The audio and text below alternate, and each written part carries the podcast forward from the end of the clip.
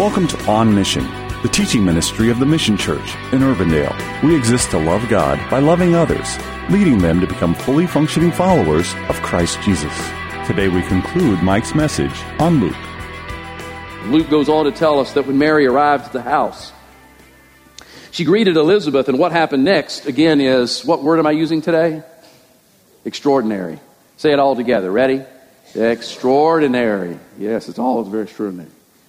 After the customary lengthy greetings that were part of the culture, Elizabeth informs Mary that when her words fell on her ears, John, now imagine this, John, who is in the womb, who is only six months from the conception, reacted with a pronounced leap.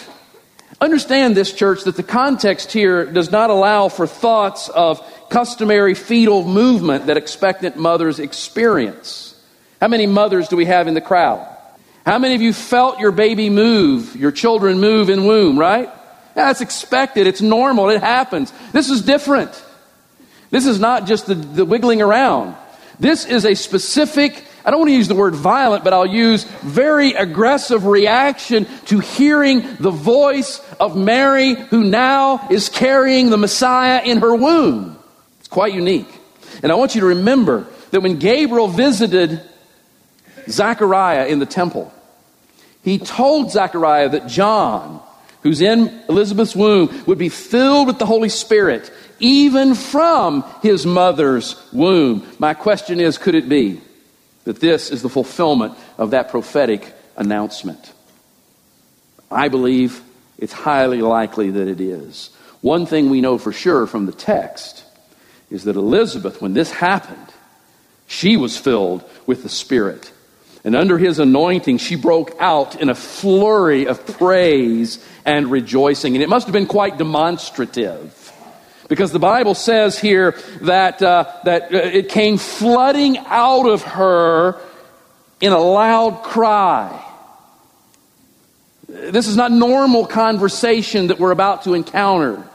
This is something that is happening within her, and it is so overwhelming, and it is so filled with joy, and it is so filled with amazement and wonderment that she can't contain herself. She can't be all that dignified. She's just got to let it come out. And it comes out in a loud cry. Elizabeth was overcome with joy. I find three pronouncements of blessing pouring out of Elizabeth. Let's take note of them this morning. The first pronouncement of blessing is directed at Mary. Blessed are you, Mary. In his commentary on the Gospel of Luke, Dr. Kent Hughes reminds us that in the day of this account, women did not enjoy high status on the social ladder. In fact, it was a very rare thing that a woman would be seen as great or blessed in her own right simply because of who she was. In that culture and in that day, her status came from one of two places. Either one, who she was married to, or even more important, who her children became. As we've discussed over the past couple of weeks, Mary was a very ordinary girl from a less than ordinary village. There was nothing about Mary herself that would merit such a blessing. And that leads us to that very point. Mary's blessedness, Mary's greatness, Mary's anything positive was not based on who Mary was in herself, but on who her son is. And this is why Elizabeth is heaping this blessing upon her, because Elizabeth is understanding, I believe, because of the revelation of the Holy Spirit, who is in that little girl's womb. And so he says, Mary, you are blessed. You are carrying the Messiah. You are, you are of all women honored because you're bringing God in the flesh into this world. Your baby is blessed because he is God. And Mary, you are blessed because God chose you to be the one through whom he would come into the world. But Mary, I mean, but Elizabeth recognizes that not only is Mary blessed, but Elizabeth recognizes her own blessing. Blessed am I, Elizabeth. You know, Elizabeth was the elder of the two, and she had received a miracle in her own right. But when Elizabeth talks of her own blessing, she's not focusing on herself. She's not focusing on the blessing of her pregnancy. She's actually focusing on Mary and focusing on the, on, on the pregnancy that, that Mary has. And Elizabeth is saying, I'm blessed because of you. And the words that she uses here must have come from a movement of the Holy Spirit upon her because I don't know where else she could have gotten this insight. She pronounces Mary's baby, which at this point is only days into gestation. Just days from conception. Are you grasping this? Say I'm grasping it. You grasping it? This, this, this, this, what we call fetus, this child in Mary is only days from conception. And notice what Elizabeth calls him. What does he call him? What does she call him? My Lord. My Lord. Elizabeth pronounces Mary's baby as my Lord. Now, I know that a lot of folks in our world do not take the words of Scripture as being literal or from God or authoritative or whatever. That's, that's the way it is. But I tell you what, when I look at passages like this, there's absolutely no way anybody can convince me that what is growing in the, in the womb of a mother isn't a person. And I mean from conception. And I don't care how it's conceived, it's still a person and has rights and dignity and life. And this one, just days in there. I mean, I, you know, probably what has divided now into a hundred cells or something. I'm not quite sure what that all that works, but not far along. My Lord. And, and, and you know what? She points, this is interesting. She points to John's leaping in her womb and she hears the, the, the, the greeting of Mary as confirmation of this fact. Remember that John's ministry was what? His ministry was going to be to prepare a people to receive the Messiah. Huh. It seems that maybe he was already being used of God to do that with his own mother, preparing her to receive her Lord Jesus when he was born of Mary. Elizabeth is, is overcome with joy that Mary, the mother of her Lord, had blessed her by coming to see her and stay with her. And then she comes forth with another blessing again to Mary. Blessed is she, however, it's put this time. Blessed is she. Blessed is she. And she's referring to Mary. Elizabeth blesses Mary again for a second time, but this time not for being the mother of the Messiah, but she blesses her because of her faith.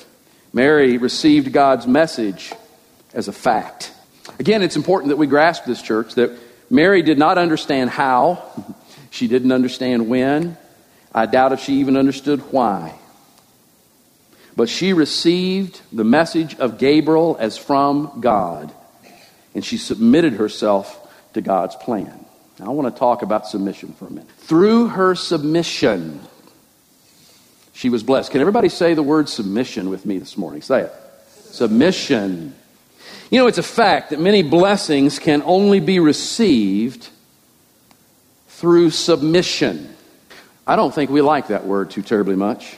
I think in our culture, even among the people in this room right here, right now, we tend to think of the word submission as equating being a doormat for somebody or uh, being weak or being misused in some way. And I suppose that could be true if submission is forced. It could certainly make you feel that way. But you know, God doesn't call, listen to me now, God doesn't call for forced submission. His call is to self submission that is based on love. God's call to you is to submit to Him. But it is not a forced submission he's looking for. He is looking for you to submit to him because of his love. He is looking for you to submit to him because you have come to know that he knows what is best for you and he wants what is best for you. And because you naturally and I naturally want what is best for ourselves, We're going to submit to him. Now, the problem in all of that is this, isn't it, Jason? that we think we know what is best for us. Can I get a witness on that? Huh? I mean, we do. We think we know. And that's where it gets all kind of convoluted and trouble, troublesome, doesn't it? Because sometimes, oftentimes, we find ourselves at odds perhaps with what God is directing us toward. And we say to ourselves, I really don't want to do that. By the way, I'm going to throw him under the bus because I love him. But Lance over here, Lance and I, the guy that got up and read because of the gospel, we're in a discipleship relationship now, aren't we? Yeah, we're having a good time too. And uh, anyway, you know, he had this opportunity to come up and read. Now, Lance kind of wanted to do it, and he kind of really didn't want to do it. And, and I think a good report of our discipleship time on Wednesday was in dealing with was he going to get up here and have faith or not? You know, he, he thought he knew what was best for him. That was to stay in the seat and stay unrecognized. I said, Well, you know, you don't have to do it. Nobody's going to force you to do it. But I really believe God is opening the door here for you to take a step and grow and, and, and to expose yourself as a follower of Jesus and, and to trust Him that He can help you do it. Right? And did He fail you? We think we know what's best for us. But God truly knows what is best for us.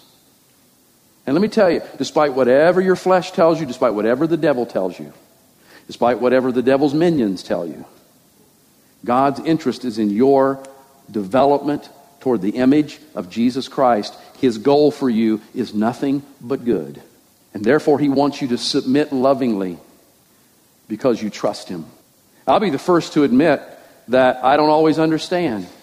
And oftentimes, what he calls on me to do is excessively uncomfortable and very difficult in the moment, but I can't think of a single time yet when I obeyed and followed willingly that I didn't come out on the other end glad that I did. The Apostle Peter writes this 1 Peter 5 6 through 7 Humble yourselves, therefore, under the mighty hand of God, so that at the proper time he may exalt you. Huh, hey, whoa. All of us want exaltation. But when, according to Peter, does exaltation come? Following humility. You humble first, you exalt second. Humble yourselves under the mighty hand of God. Surrender to Him, cooperate with Him, let Him have His way with you, because ultimately, where He's taking you is to a place of exaltation. This leads me to our next truth point. Hearing the word and receiving it is not the same. Many hear God's word with no impact because they ignore, dismiss, or reject it. For the word to have its transformative power, it must be received. Mary, with childlike faith, received the word of God. And the result was not only her being blessed, but everyone else who receives God's word by faith being blessed also. After Elizabeth breaks, takes, after Elizabeth takes a break from her heartfelt worship of God and pronouncements of blessing upon Mary, we find Mary then breaking forth in a song of praise to God. It's become known as Mary's Magnificat. This is On Mission. The Mission Church is located at 12001 Ridgemont Drive in Urbandale. To learn more about our ministry, visit our website at themissiondsm.org or call us at 515-255-2122. We gather for worship each Sunday at 10 a.m. We would be honored for you to join us. Have a blessed day, and thank you for listening to On Mission.